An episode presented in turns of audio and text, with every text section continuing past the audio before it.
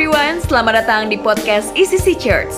Kami percaya saudara akan dikuatkan dan dibangun oleh setiap khotbah yang akan disampaikan. Let's be excited for the word of God. Happy Sunday semua dan Happy New Year. Boleh bilang kiri kanannya Happy New Year. Senang sekali hari ini melihat wajah-wajah Bapak Ibu Saudara semua yang sangat-sangat excited di tahun ini karena kita semangat masuk di tahun yang baru ini 2024 dan percaya bahwa Tuhan selalu beserta dengan saudara. Bahkan di ibadah pagi, ibadah jam 11 pun saya senang sekali melihat wajah-wajah saudara yang sangat antusias.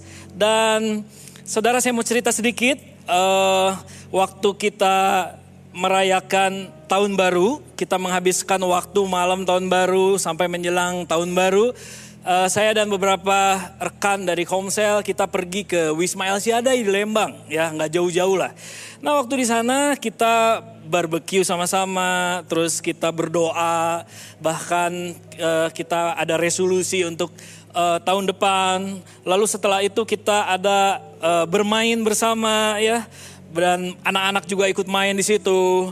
Bahkan ketika kita kumpul, orang tua ada anak saya yang paling besar juga ikutan. Mereka lagi enjoy-enjoy menghabiskan waktu tahun baru itu dengan bermain kartu, saudara. Saya mengamati aja, kayaknya happy banget ya ngelihat mereka semua bermain kartu dan waktu mereka menang, wah kayaknya, wih gue menang nih, gue hebat nih ya. Mungkin beberapa saudara juga kalau main kartu kayaknya cukup senang ya, cukup senang ya.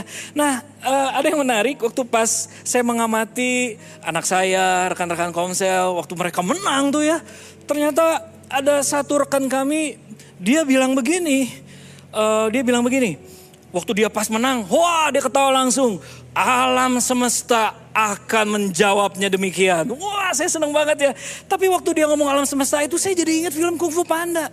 Karena saya bilang, eh kamu itu kayak Master Oogway tahu nggak? Master Oogway itu bilang begitu alam semesta. Dan ingat lagi saya kata-kata Master Oogway itu di film Kung Fu Panda. Dia bilang begini, you just need to believe. You must believe. Artinya saudara, kita percaya sama Tuhan kita Yesus Kristus sang pencipta alam semesta ini. Makanya kalau kita tadi saudara saya bilang alam semesta akan menjawabnya, saya akan katakan yes. Di dalam Yesus kita hanya perlu percaya. Saudara masuk di tahun 2024 ini saudara hanya perlu percaya dan saudara harus percaya kepada siapa? Kepada Tuhan Yesus Kristus sebagai juru selamat kita yang akan memberikan kemenangan demi kemenangan untuk saudara di tahun ini yang percaya katakan Amin. Yes, kita buktikan bahwa tidak ada yang bisa menghalangi kita waktu kita lemah lesu kalau kita mempercayakan hidup kita kepada Tuhan. Nah saudara, di tahun ini, di sepanjang bulan ini masuk tahun yang baru, kita punya satu tema yang besar, yaitu one body. Boleh sama-sama bilang one body. Yes, one body kita satu tubuh, saudara. Satu tubuh di dalam Kristus Yesus Tuhan. Di mana dia sebagai kepala, dia sebagai kepala gereja. Dan kita digambarkan sebagai anggotanya atau jemaatnya, saudara. Ya, one body. Bahkan saudara kita dipersatukan selalu di dalam kasihnya. Kasihnya siapa? Kasihnya Tuhan Yesus sebagai kepala. Dan... Uh, One body bicara soal hubungan saudara. Satu dengan yang lain kita saling terkait. Kita saling punya hubungan. Begitupun one body dibicarakan dan diartikan pernikahan. Keluarga, pasangan, suami dan istri. Mungkin buat anak-anak The Bridge coba suaranya anak The Bridge mana nih? Wuh, oke. Okay. Anak The Bridge engkau pun dipersatukan dengan siapa? Dengan keluargamu, dengan orang tuamu.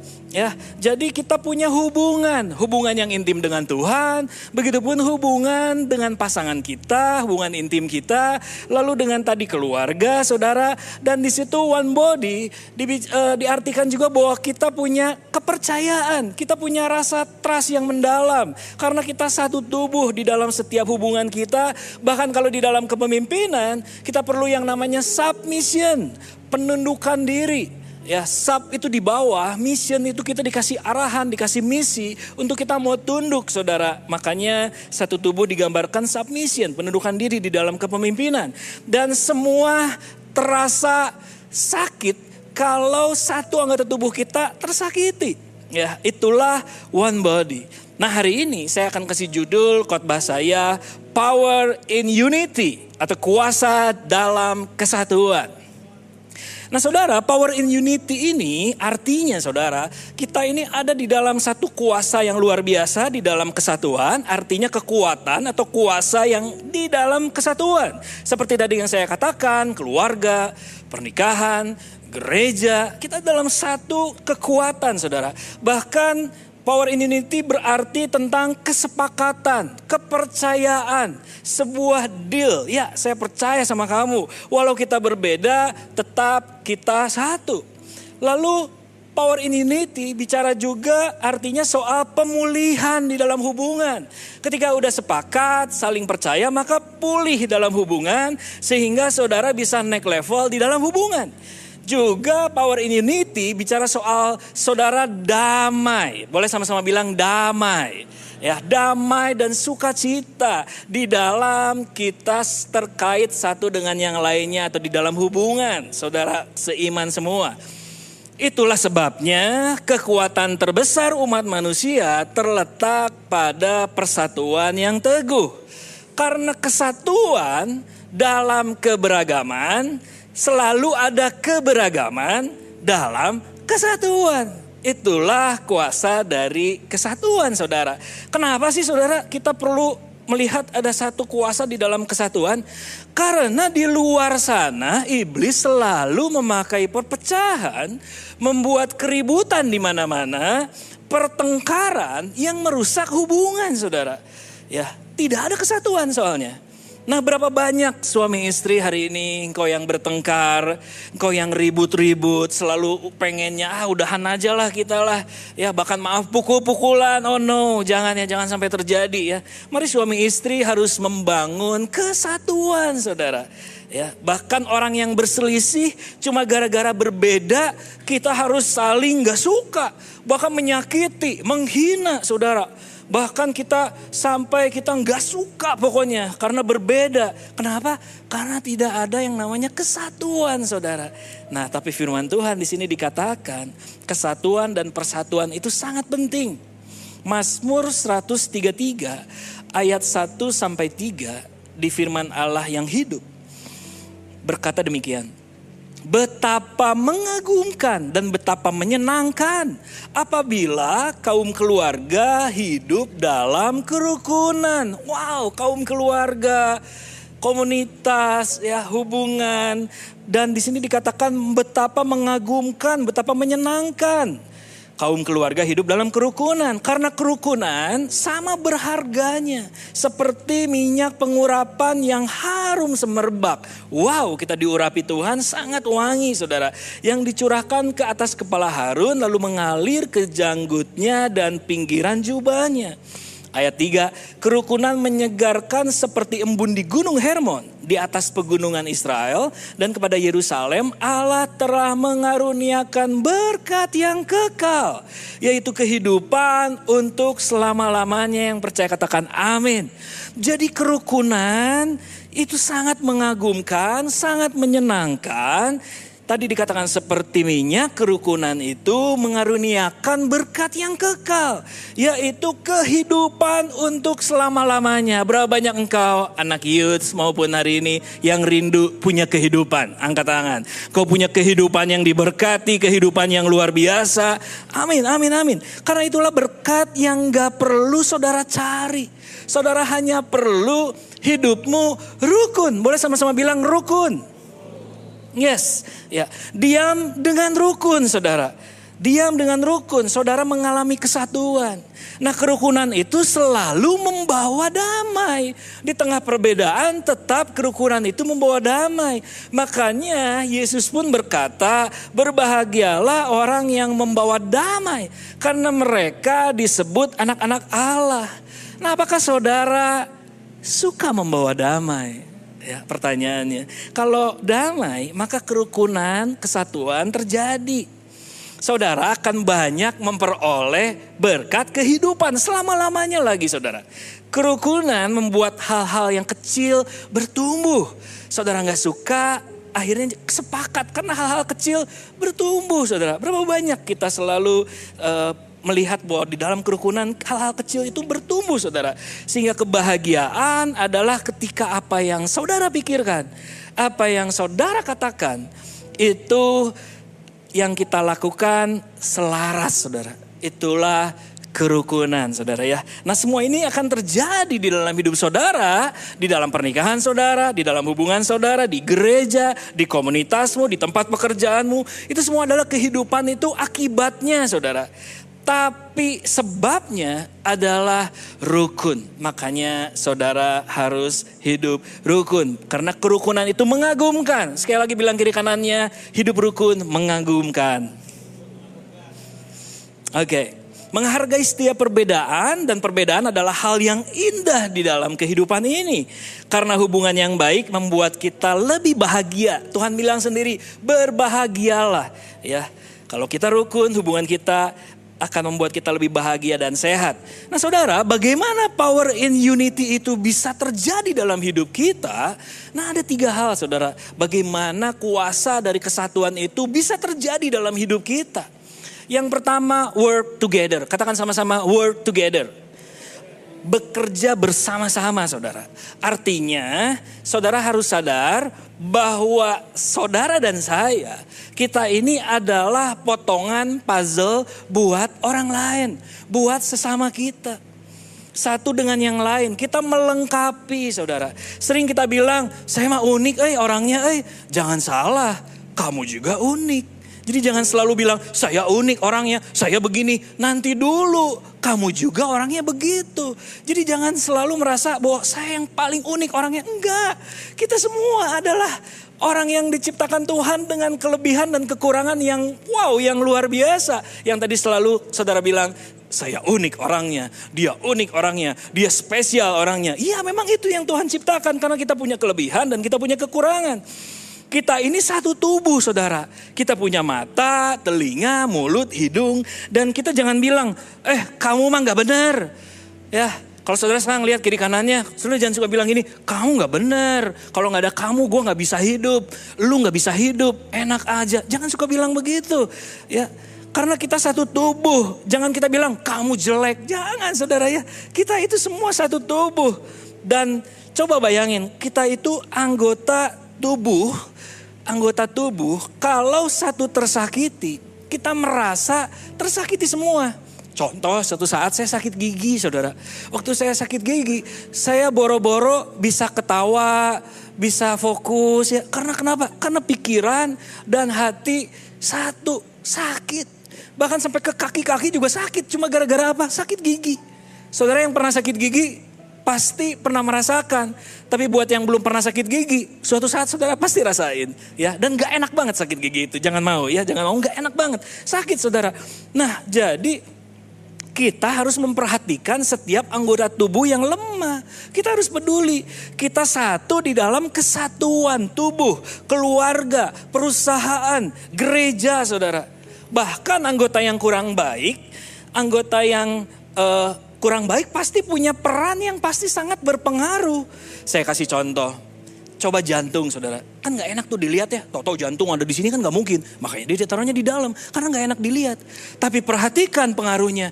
Kalau saudara punya jantung tapi mata saudara gak bisa lihat. Masih bisa hidup kan? Tapi coba dibalikin. Kalau saudara matanya bisa lihat tapi saudara gak bisa punya jantung. Mati saudara. Artinya setiap setiap anggota tubuh kita yang kurang enak dilihat pasti punya berpengaruh. Jadi jangan bilang kepada saudara kita atau anggota-anggota yang lain bahwa kamu itu nggak nggak nggak ada pengaruhnya buat hidup kami. No, saudara ya. Makanya betapa dahsyatnya kalau kita work together di dalam kesatuan dengan siapa? Dengan pasanganmu, istrimu, suamimu, anakmu, bahkan engkau anak the bridge. Engkau harus bersatu dengan orang tua tuamu. Kau harus hormat sama mereka. Ya, jangan bilang ah kenapa sih gue dilahirkan seperti ini. Tenang, bersyukur aja. Ya, kita nggak berhak kok bilang begitu. Tapi yang ada hari ini, engkau harus mau menyatukan dirimu dengan orang tuamu. Bahkan engkau anak-anak, mari kuatkan orang tua kita. Sebaliknya kita orang tua, saya sama istri pun, saya mengajar anak untuk kita menguatkan anak-anak saya. Supaya apa? Supaya ada kesatuan. Kalau kita saling kerjasama, maka kita bisa memberikan kekuatan ekstra yang percaya katakan amin. Nah saudara, di perjanjian lama, Tuhan sendiri mengakui kalau kesatuan itu sangat besar kuasanya. Kejadian 11 ayat 6 berkata, dan ia berfirman, Tuhan berfirman, mereka ini satu bangsa dengan satu bahasa untuk semuanya. Artinya ada kesatuan saudara yang terbentuk. Ini barulah permulaan usaha mereka. Mulai dari sekarang, apa pun juga yang mereka rencanakan, tidak ada yang tidak akan dapat terlaksana. Wow, Tuhan melihat, bahkan Tuhan mengakui kesatuan itu sangat besar kuasanya. Mereka ingin membangun menara pada saat itu. Dan Tuhan mengakui betapa powerfulnya sebuah kesatuan. Karena rencana yang mereka rencanakan tidak ada yang tidak akan dapat terlaksana. Nah saudara, target apa yang hari ini saudara akan bawa di tahun ini? Ya, mimpi apa yang akan saudara bawa di tahun ini? Jangan lakukan sendirian. Ayo lakukan bersama-sama, work together. Betapa hebatnya kuasa dari kesatuan saudara. Apa pun juga yang direncanakan sama saudara, tidak ada yang tidak akan dapat terlaksana. Cuman sayangnya waktu itu bangsa itu dia salah. Dia mendirikan motivasi, mendirikan menara dengan motivasi yang salah. Tapi hari ini kesalahan itu Tuhan bawa ke arah yang bagus. Kenapa? Karena puji syukur di dalam Yesus kita dipersatukan dengan darahnya. Boleh sama-sama bilang darahnya. Darah Kristus mempersatukan kita, menjadikan kita saudara. Boleh lihat kiri kanannya saudara ya terus kita bilang eh kita saudara loh. Kita saudara lu. Beneran saudara. Kenapa? Kita di, dipersatukan menjadi saudara sama darah Yesus. Saudara tahu nggak kata saudara itu asalnya dari mana? Saudara itu asalnya dari satu darah yaitu darah Kristus. Yang percaya katakan amin. Kita satu darah di dalam Kristus. Sekali lagi bilang kiri kanannya, kita satu darah dalam Kristus. Wow. Jadi kalau kita saudara, please jangan sungkan dong work together, jangan sungkan kerjasama. Artinya kalau saudara punya sahabat, punya teman, minta tolong lah teman komselmu, minta tolong lah. Saya juga nggak ragu kok untuk selalu minta tolong sama teman-teman komsel, sama anak rohani saya, sama bapak rohani saya. Saya nggak ada sungkan-sungkan kok. Tolongin dong, gue perlu dijemput nih. Tolong ini ban gue lagi kempes. Tolong ini ban kempes dua-duanya. Tolong dong teleponin mobil towing saudara. Pernah saya pernah lakukan itu sampai jam 12 malam. Itu semua kenapa? Karena kita saudara. Saudara pasti akan melakukannya karena kita saudara, saudara. Ya, adanya saling menghormati, adanya saling menasehati kalau kita salah, adanya saling mendorong. Artinya kalau saling itu kita sama-sama. Kita bantu, kamu bantu juga. Kita tolong, kamu juga tolong. Kita mengasihi, kamu juga mengasihi. Kita mengasihi juga. Kenapa? Karena kita satu keluarga.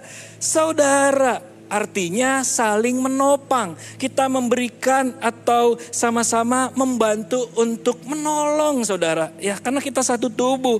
Makan bareng, berdoa bareng. Kebayang nggak powerhouse itu kita doa bareng sama saudara-saudara semua. Mulai dari anak kecil, mulai yang sepantaran, orang tua, orang yang lebih muda dari saya. Kita selalu berdoa di powerhouse. Kenapa? Karena betapa dahsyatnya kesatuan. Selalu kita dengar kata-kata ini, bersatu kita teguh, bercerai kita jangan dong ya. Itu kata-katanya, jangan mau runtuh. Jadi bercerai kita jangan dong ya.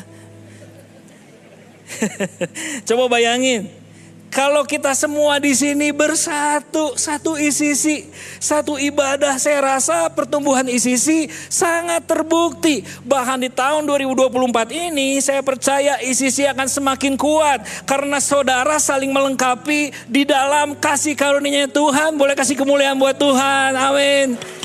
Yes. Begitupun Indonesia yang penuh keragaman ini saudara. dimulai dari kita di gerejanya Tuhan. Ada quote yang bagus Henry Ford berkata, coming together is the beginning. Kebersamaan sebuah awal. Keeping together is progress. Menjaga kebersamaan itu kemajuan. Working together is success. Bekerja sama adalah kesuksesan. Jadi kalau saudara mau work together, maka saudara akan melihat kesuksesan. Kenapa? Karena ada kuasa dari kesatuan untuk engkau memperoleh kehidupan. Amin saudara ya. Yesus juga mencontohkan waktu dia membuat mujizat. Itu bukan sembarangan aja Yesus bikin mujizat. Enggak, tapi dia bekerja sama dengan murid-muridnya. Dia belajar untuk bekerja sama. Waktu dia mau bikin mujizat, kasih lima ribu orang makan, saudara. Yesus itu mau bekerja sama. Dia pengen lihat nih, murid-muridnya ngomong apa sih? Yuk kita kerja sama yuk. Mungkin maksudnya itu yang Yesus lakukan. Dan pertama Filipus berkata, Tuhan saya punya uang 200 dinar. Tapi maaf Tuhan, gak cukup 200 dinar ini untuk kasih makan 5 ribu. Ya gimana sih mungkin Yesus bilang gitu ya gimana sih lu punya uang 200 dinar kok gak beriman banget mungkin itu. Tapi dia melihat Andreas. Eh Andreas cari dong gimana caranya. Nah Andreas puji Tuhan dia menemukan anak kecil punya lima roti dan dua ikan. Lalu anak kecil ini juga bekerja sama. Dengan siapa? Dengan orang tuanya. Jadi orang tuanya punya peran. Eh hey, nih bekalnya saya titipin buat kamu ya nak buat kamu berbagi-bagi nanti kalau kamu melihat kebersamaan, lihat Yesus di sana. Bahkan waktu Andreas minta, itu si anak nggak gini, minta dong rotinya, enak aja, ini punya gua kan? Enggak, mau kerja sama loh si anak, dia kasih lima roti sama Andreas. Sampai akhirnya dia bawa sama Tuhan. Dan akhirnya Tuhan melihat, oh ada work together. Akhirnya Tuhan bersyukur dan dia memberi makan 5000 orang. Bahkan lebih sampai lebih 12 bakul sisanya. Wow luar biasa saudara. Dan mujizat pun terjadi. Hal-hal kecil yang dilakukan secara sendirian pastinya tidak akan berdampak besar. Sedangkan hal-hal kecil yang dilakukan secara bersamaan saudara akan memiliki dampak yang cukup berarti. Yang percaya katakan amin. Yes, power in unity, work together. Yang kedua sekarang saudara. Yang kedua bagaimana power in unity itu terjadi dalam hidup kita. Put others first. Utamakan orang lain dahulu. Matius 7 ayat 12 berkata, segala sesuatu yang kamu kehendaki supaya orang perbuat kepadamu, perbuatlah demikian juga kepada mereka. Itulah isi seluruh hukum Taurat dan kitab para nabi. Jadi semua hal ini kita perlu untuk memperlakukan orang lain sebagaimana kamu memperlakukan dirimu sendiri. Karena kita lagi mau belajar atau kita bersama-sama sebagai manusia saling menghargai. Utamakan orang lain dahulu. Yesus ajarkan itu. Saudara tidak akan dihargai kalau saudara tidak menghargai dahulu. Saudara tidak akan disapa kalau saudara tidak menyapa dulu. Saya sering melihat anak-anak The Bridge suka menyapa saya. Halo pastor, halo kok. Wah anak Bridge manis sekali ya. Baik sekali. Mengingatkan saya dulu, mengingatkan saya dulu seperti kalian waktu masih kecil. Saya juga menyapa orang-orang yang lebih tua. Bahkan kalau saya nggak menyapa Bang Dharma, dia langsung, hei sapa dong. Sopan sedikit. Waduh iya bang, bang, maaf bang, iya bang, maaf bang. Itu dulu, sekarang nggak ada yang begitu. Ya, kenapa? Karena Bang Dharma sudah berubah. Dia semakin manis, semakin baik. Itulah Bang Dharma, saudara. Dulu, ya dulu. Oke, jadi kalau kita mau dapetin sesuatu dari orang lain, kasih itu sama seperti mesin ATM. Saudara kan perlu ngedeposit dulu tuh duitnya, baru saudara bisa tarik duitnya. Begitu banyaknya saudara deposit, di mesin ATM itu, maka saudara bisa narik duit banyak juga. Nah sama, kalau saudara mau deposit kasih sama orang lain, perlakukan mereka dulu, maka waktu saudara mau dilayani, engkau sudah melayani orang lain dulu belum? Ya, kalau saudara mau dimaafin, engkau sudah maafin orang lain dulu belum? Dikit-dikit aku benci kamu tiada maaf bagimu. Wah, ya maaf biasanya kalau lagi pacaran suka gitu, terutama yang wanita ya. Tapi wanita itu memang perlu dikasihi supaya dia mau mengampuni, saudara ya. Amin, saudara ya. Nah kalau saudara mau promosi, saudara promosiin dulu dong saudara-saudaramu. Ya, sahabat-sahabatmu saudara. Jangan saudara di kantor tuh sikut kanan, sikut kiri. Ah yang ini mah gue jelek-jelekin aja biar gue naik sendiri. No, jangan begitu. Promosiin dulu saudara kita. Maka nggak nanti Tuhan akan membawa promosi dalam hidup saudara. Ya. Waktu kita mau dibantu, Ya saudara, bantu dulu orang lain saudara ya. Itu sudah prinsipnya seperti itu. Kalau kita mau ditolong, ya tolong dulu orang lain. Maka orang akan menolongmu. Jadi selalu cek sama diri kita sendiri. Diri kita itu menjadi standar untuk mengasihi orang lain. Seperti selalu menawarkan rasa hormat kepada orang lain. Jangan pernah mengharapkan balasan. Itulah prinsip yang tadi dikatakan bahwa kita harus memperlakukan orang lain lebih dahulu. Saya ingat waktu pacaran dulu, ada sebuah kata-kata yang boleh saya susun. Bentuk cinta yang paling benar adalah bagaimana kita memperlakukan seseorang. Bukan sebagaimana perasaan kita tentang orang tersebut. Dulu saya lagi jatuh cinta, kayaknya perasaan saya terus yang saya omongin sama istri saya. Ya, terus sama pacar saya pada saat itu. Tapi saya lupa bagaimana memperlakukan dia sebagai seorang wanita. Aduh, bego banget. Ya, tapi saya belajar, belajar untuk mengerti dan diproses. Sehingga saya mengerti, oh iya saya harus memperlakukan seseorang dulu. ya Untuk saya bisa melihat hal yang besar. Saudara, menabur kasih dalam kehidupan. Contoh ada dokter di kota Solo, saudara. Ya, betapa dia selalu memperlakukan pasien-pasiennya dahulu. Dia tolong, dia bantu pasien-pasiennya untuk sungguh-sungguh pasien dari kalangan miskin terutama itu nggak diminta bayaran sama sekali. Bahkan bukan hanya menggratiskan mereka, namanya Dr. Lo Xiaoging, saudara. Usianya 89 tahun. Dokter ini selalu menabur kebaikan, menolong pasiennya. Bahkan sebagian masyarakat umum yang gak mampu, selalu dokter Lo ini nggak pernah memasang tarif. Ya, bahkan yang mampu pun dia nggak pasang tarif, dia selalu bantu aja. Ya, bersyukur banget bayar sukarela. Bahkan semua diserahkan kepada kerelaan masing-masing, Saudara. Nah, waktu dokter ini selalu berprinsip bahwa kenapa mereka harus wajib membayar obat bahkan dokter kalau mereka nggak bisa beli beras, Saudara. Jadi pemikirannya, wow, belas kasihannya tinggi sekali. Kasihan anak-anak mereka kalau mereka sampai kekurangan makan.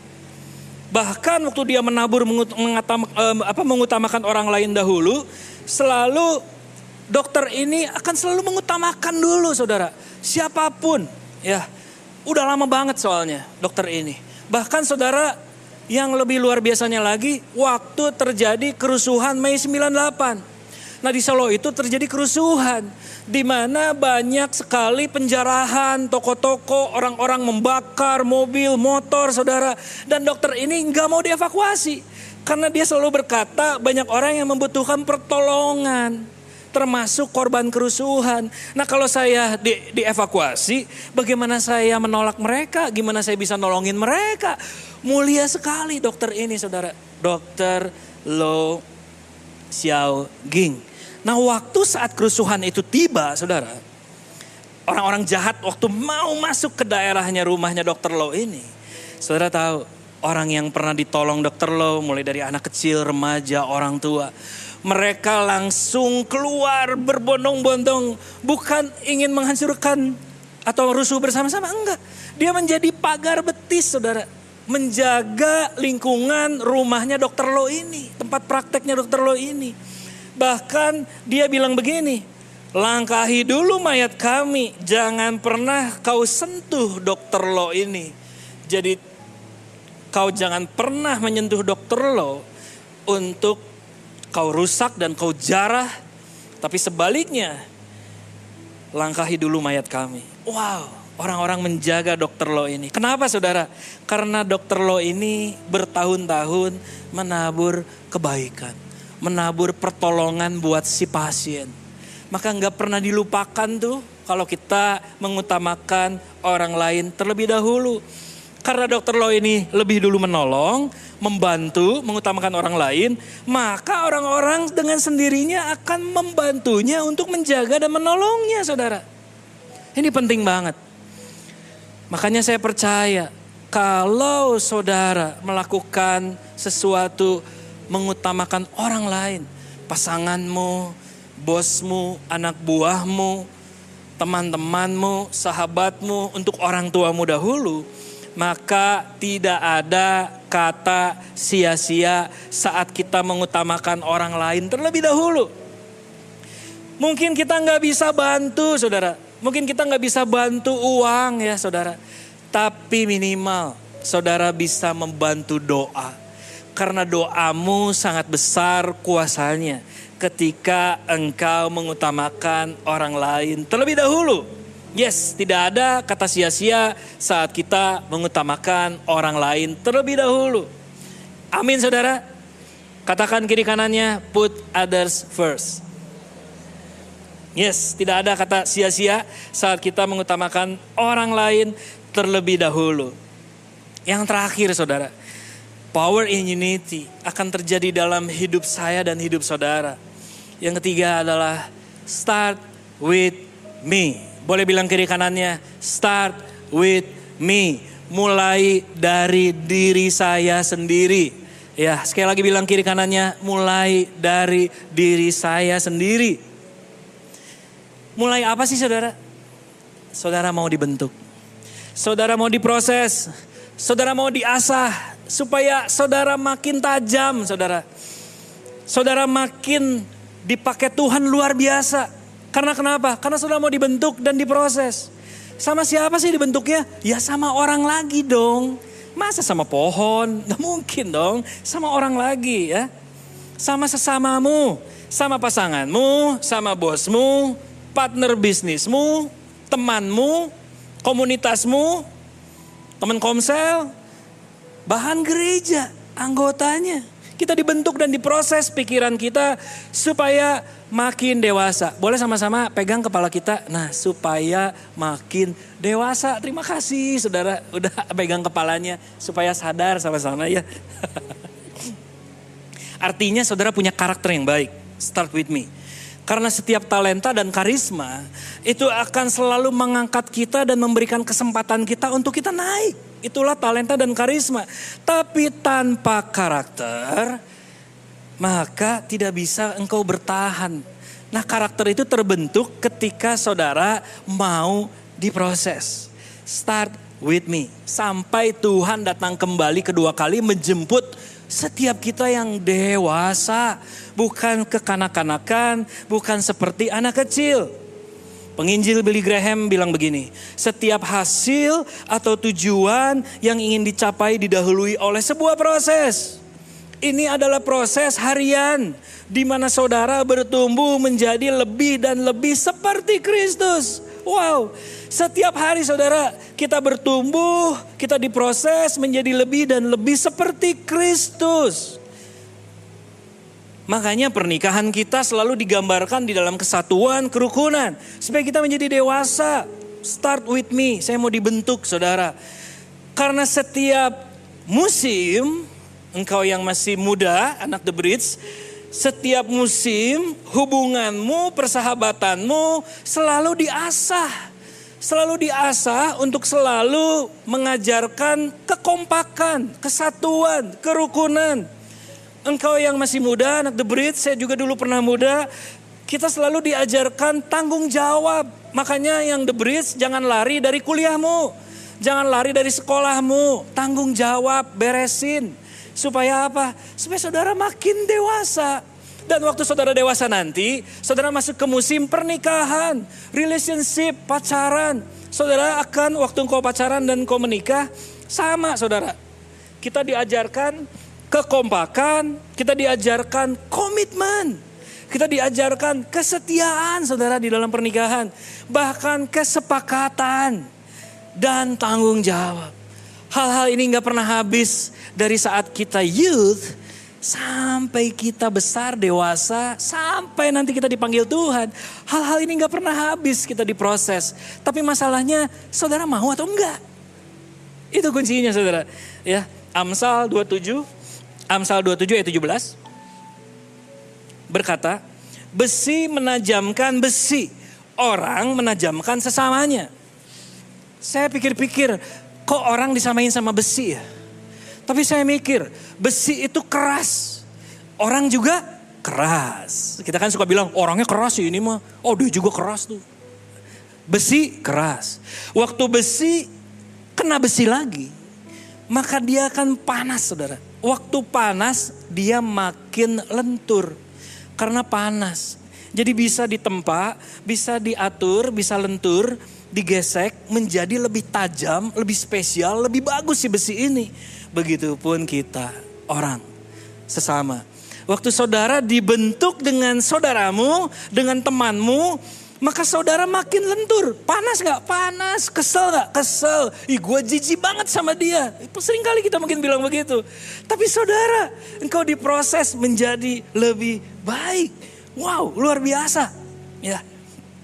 Kita digesek bahkan di dalam tadi hubungan, pernikahan, engkau digesek sama siapa? Mertua, saudara. Aduh mukanya udah berubah tuh. Kalau saya udah ngomong mertua, muka saudara udah, hey mertua, come on. Tapi itu adalah engkau digesek sama mertuamu. Anakmu mungkin ya. Anak saya juga sering menggesek saya. Ya.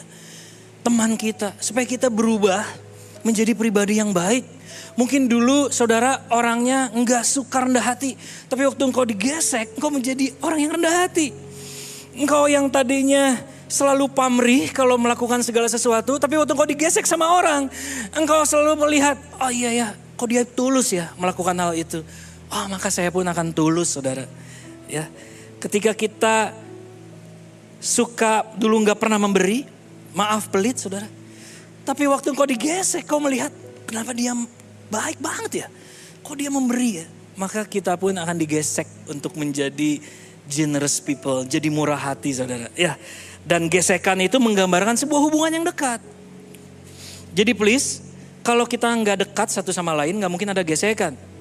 Dan dunia yang kita ciptakan adalah proses berpikirnya kita. Hari ini tidak dapat diubah tanpa mengubah pemikiran kita. Jadi saudara jangan menghindari yang namanya gesekan.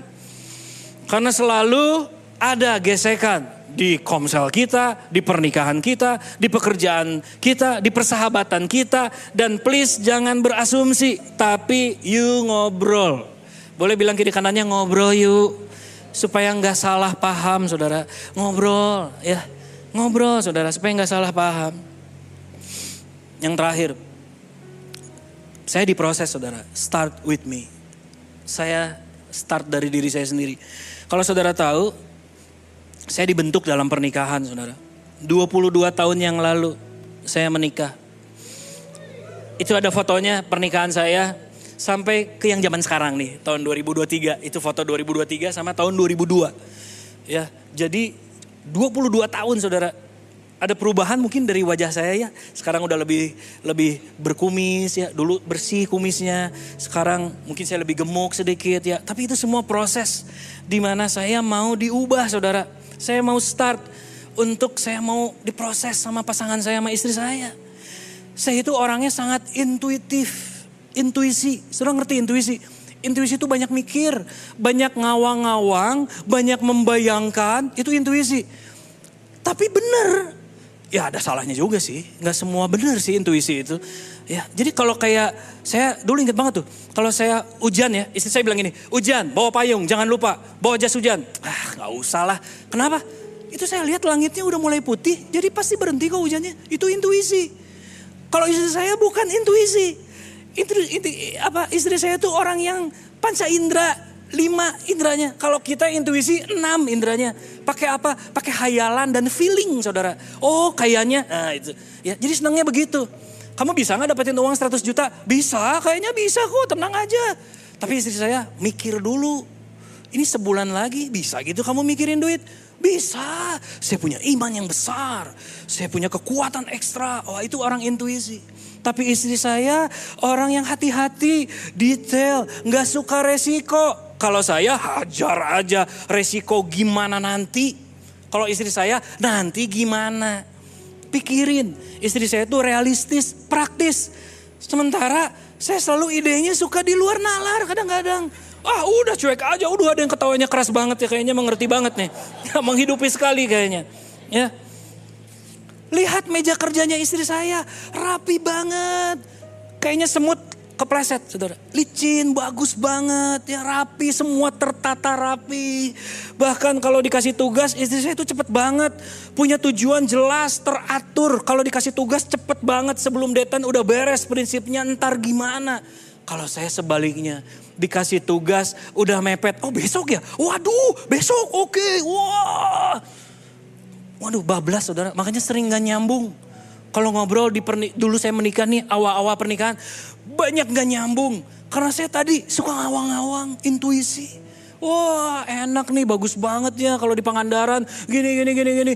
Pas mau berangkat nggak jadi ah males. Orang intuisi suka gitu. Suka saya pernah disebut sama istri saya si Mister Cancellation. Udah mendekati H saya gagalin. Kenapa? Intuisi. Ah enggak, enggak enak cuacanya. Enggak bagus. Nah itu saya tuh.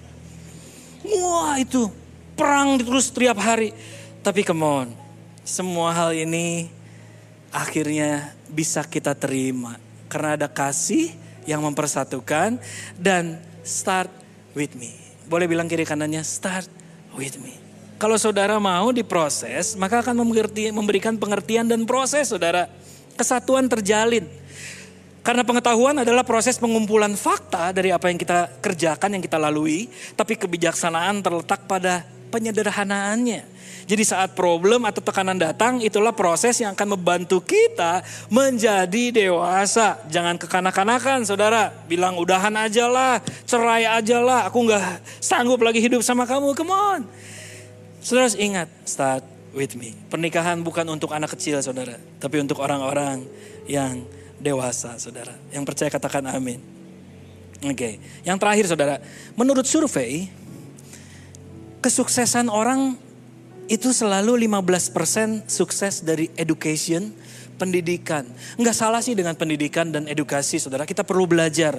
Tapi 85% kesuksesan itu lahir dari emosional quotient intelligence, kecerdasan emosional. Artinya saudara harus mau diproses, dibentuk supaya emosionalmu semakin cerdas. Artinya emotional intelligence itu kemampuan seseorang untuk menerima, menilai, mengelola, mengontrol emosinya terhadap orang lain di sekitarnya. Nah kalau saudara dewasa, maka saudara dengan mudah saudara bisa diproses dan dibentuk saudara. Ya, dan karakter sangat menentukan hidup kita supaya hubungan kita menjadi lebih baik. Menolong menjadi berlian saudara. Saat saudara mau digesek dan diproses. Dan selalu kuncinya start with me. Kehidupan yang baik adalah sebuah proses. Engkau the bridge, profam, teens, senior. Kita jangan melihat keadaan. Tapi bagaimana kita melihat jangka panjang. Membentuk hidup saudara. Dan selalu start with me. Dan pilihan yang kita buat pada akhirnya memang harus menjadi tanggung jawab kita. Power in unity akan terjadi tiga hal. Work together, saudara mau bekerja sama. Put others first, utamakan orang lain dahulu. Dan start with me, mulai dari saya. Membangun kerukunan, maka Tuhan memerintahkan berkat kehidupan selama-lamanya buat saudara dan saya yang percaya katakan Amin. Saya percaya ini pesan yang khusus buat setiap kita yang mendengarkan. We pray that this message will bless you and build you. See you at the next podcast.